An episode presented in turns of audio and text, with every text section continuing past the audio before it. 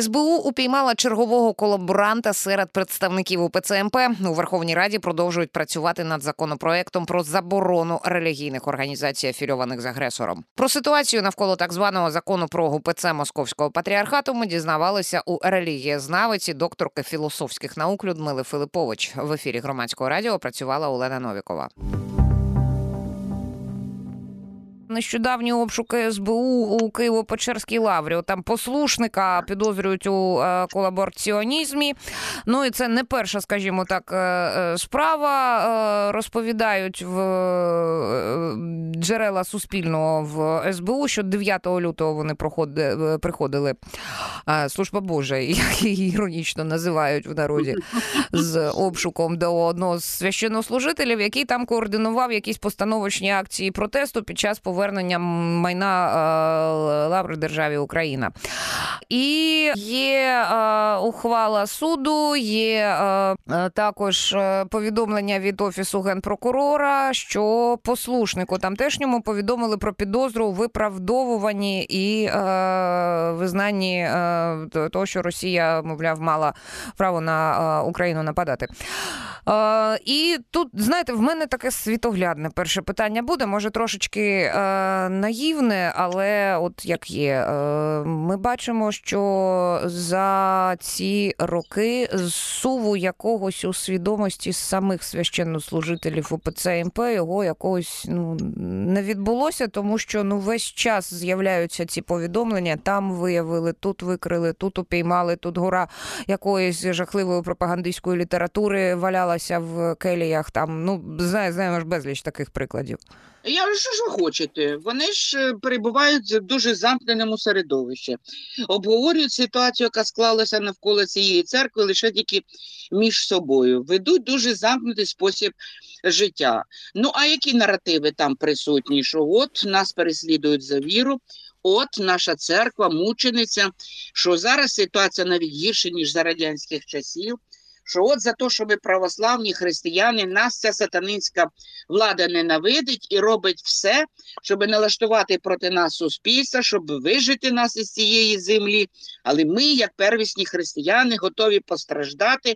Ну, от, от в такому, як то кажуть, постійному е, тренді перебувають ті люди, і вони не виходять за мури свого монастиря, а це мури не лише тільки монастирські зовнішні, а це мури всередині їхніх е, значить, голів. Там у них в мозку це, як то кажуть, забита по умовчанню. Тому і не дивно, що вони ніколи не сприймуть е, якихось е, змін. Вони не здатні критично подивитися на ситуацію, оскільки вважають, що в їхніх нинішніх негараздах винуваті всі, крім них. Розумієте? Тобто це така дуже ну я бажаю дитяча позиція, дуже нагадую, знаєте, ображених хлопчиків. Е, ну, ви ж ви гляньте на причину того, що сталося. Спробуйте відповісти на запитання, чому до вас е, суспільство так налаштовано не позитивно, а я би навіть сказала агресивно. Ну, а взагалі це нормально.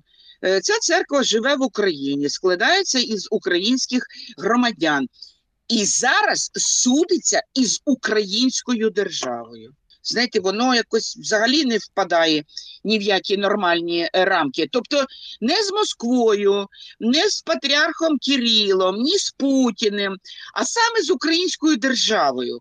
Яку я так переконана, представники цієї церкви власне і вибирали, тому що ну е, критичного розуму недостатньо були. От вирішили, що замість Порошенка, який явно лобіював Українську православну церкву Київського патріархату і добився для неї Томаса, от краще нехай прийде Зеленський який продовжить традицію попереднього Януковича, і нам буде тут лафа в Україні. Ну, дивіться, пані пані Людмило, давай, давайте політику зараз е, не дуже чіпати, тому що е, не, не встигнемо обговорити ситуації е, всі, які відбуваються.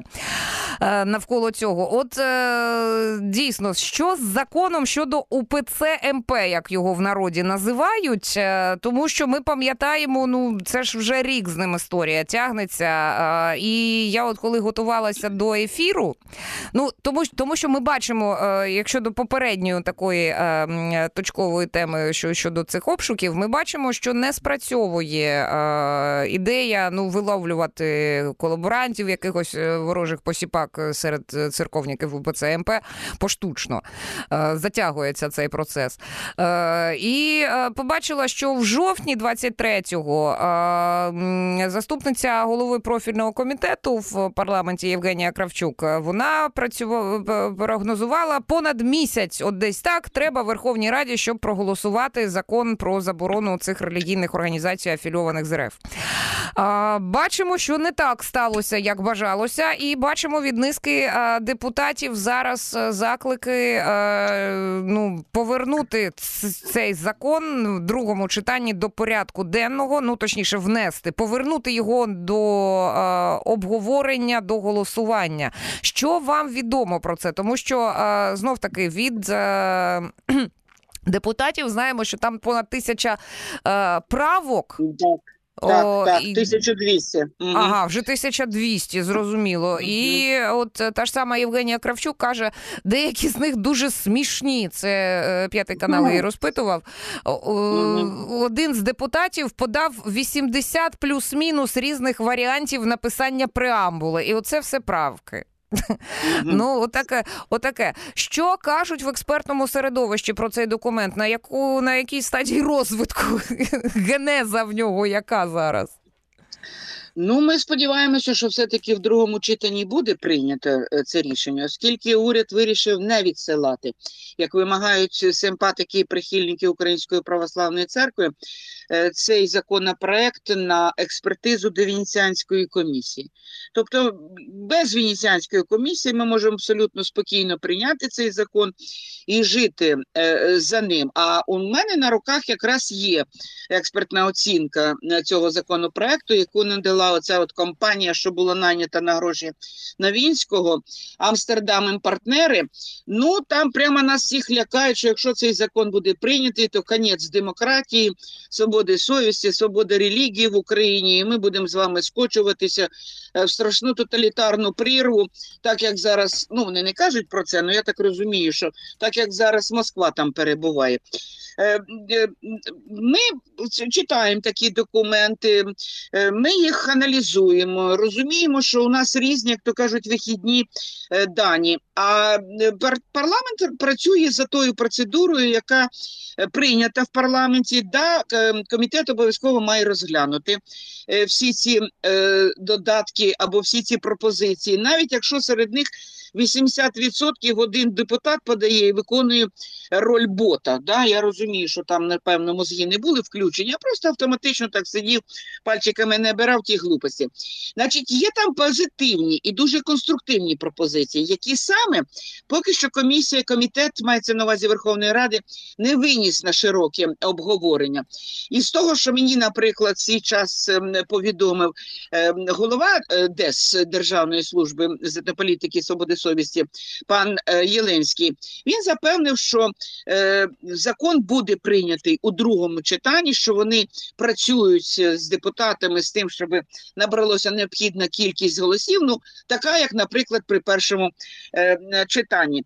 Ну і що не йдеться там про заборону церкви, не йдеться про заборону навіть діяльності церкви, а йдеться про заборону функціонування в Україні структур ворожої нам церкви.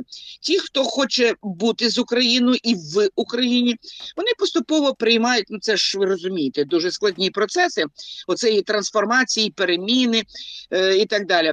Але вони поступово будуть приймати рішення про те, щоб вийти зі складу російської православної церкви. Ми бачимо, що ці процеси поступово відбуваються, коли люди приймають рішення змінити свою юрисдикцію з Московської патріархії на користь православної церкви е, України. Знов таки хочу підкреслити: ніхто не збирається забороняти церкву. Це неможливо, тому що це 8 тисяч парафій, це біля 5 мільйонів, напевно, віруючих. Куди їх дінеш? Ці плушки не поселиш і не відправиш підеш на Гулаг або на Сибір. Значить, всі ці люди залишаться тут. Просто ми вимагаємо, ну держава вимагає, суспільство вимагає. Визнайте, що ви не з РПЦ, що ви вийшли зі складу, а нічого абсолютно не робиться керівництвом. От виходить календар на церковний на 2024 рік. І що ми бачимо серед надрукованих облич керівництва цієї церкви? Наших двох митрополитів Антонія Паканича і е, Онуфрія Березовського. Ну, Ну, хоч, ви не хочете. хоч Кирила немає, на тому дякуємо. Ну от, так що, ну, давайте трошки, е, як то кажуть, е, не беремося терпіння, тому що всі такі процедурні питання бюрократичного характеру, вони дійсно затягують справу. Але ж ми не будемо з шашкою на, на наголо, на перевес, на білих конях там гарцевати, щоб досягнути е, справедливості в цій справі. Е, Тенденція зрозуміла, напрямок визначений усамостійнення нашого релігійного життя, звільнення від тиску московського патріархату і набуття реальної автокефальності в своєму духовному існуванні. От і все. По цьому рух, рухаємося далі. Я думаю, що ми будемо успішними. Так, це, це законотворчість. А тут же є публічні якісь речі. Ви вже згадували оцього пана Амстердама, який зібрався їхати до Києва, до речі, зустрічатися. От е, російські якісь е, і проросійські. Е, Ресурси пишуть, називають його американський правозахисник Роберт Амстердам. Приїде до Києва, зустрічатиметься з членами синоду, і а, е, ну от він хоче. Я тут ну не знаю, як на це реагувати. Я готовий зустрітися з главою офісу президента Андрієм Єрмаком, з іншими чи з їхніми представниками, якщо вони того забажають, щоб допомогти їм засіб підтримувати. Україну. Е, Це, це він одному з проросійських видань давав е, е, коментар з приводу свого прибуття. Але ж в нього була е, ще й заява про свій візит. І тут дуже Катерина Щоткіна красиво написала журналістка в колонці для е, е, дзеркала тижня. Е, в- неї починається ця стаття. Головний адвокат УПЦ МП Роберт Амстердам він попередив про свій візит до Києва в відеоінтерв'ю. І якщо його запікати всі гоніння на церкву, це все це незаконно, вони перетворяться на півгодинний сигнал точного часу. Е, Пані Катерина так зіронізувала, але жарти жартами. Я не знаю, хто тут з ним буде зустрічатися, е, але ж е, будь-які результати він повезе тягати в ЗМІ всього світу і стверджувати, що тут ну дійсно гоніння страшні на церкву відбуваються, і ні, ні в другому читанні не приймати цей закон. Наскільки цей пан Амстердам взагалі може попсувати нам е, Да, плани позбутися. позбутися? Так, да, Е, Я думаю, впливу. що його приїзд дуже дуже е, був позитивним, тому що я закликала представників з е, ну, американського якраз середовища експертів, які так опікуються релігійною свободою на міжнародному рівні, приїхати і реально подивитися, де нещасні, як то кажуть, побиті православні християни, де ув'язнені православні священники, е, де заборона на їхнє богослужіння, де закриті храми, де от це плачущі діти і матушки, які, значить, позбавилися своїх годувальників і так далі. І так далі. Значить, нехай приїжджає. Я думаю, що все одно в офісі президента напрямо з ним ніхто можливо зустрічатися не будуть. Відправить його до ініціаторів цього закону, зокрема до кабінету міністрів. А там у нас сидить дуже притомний абсолютно голова ДЕС, е, це професор Єленський, який неодноразово виступав на різноманітних площадках, і який може переконати кого завгодно. Ну, тільки Онуфрія не вдалося е, переконати. Хоча, можливо, і переконав, він же мовчить. Він же прямо тепер не виступає проти України, не, не, каже про те, що він з Москвою навсігда. Просто вичікує якось ем, ситуацію цю. Е, Я думаю, що з паном Амстердамом е, зустрінуться не лише тільки представники синоду Української православної церкви, а зустрінуться, наприклад, Всеукраїнська рада церков і релігійних організацій.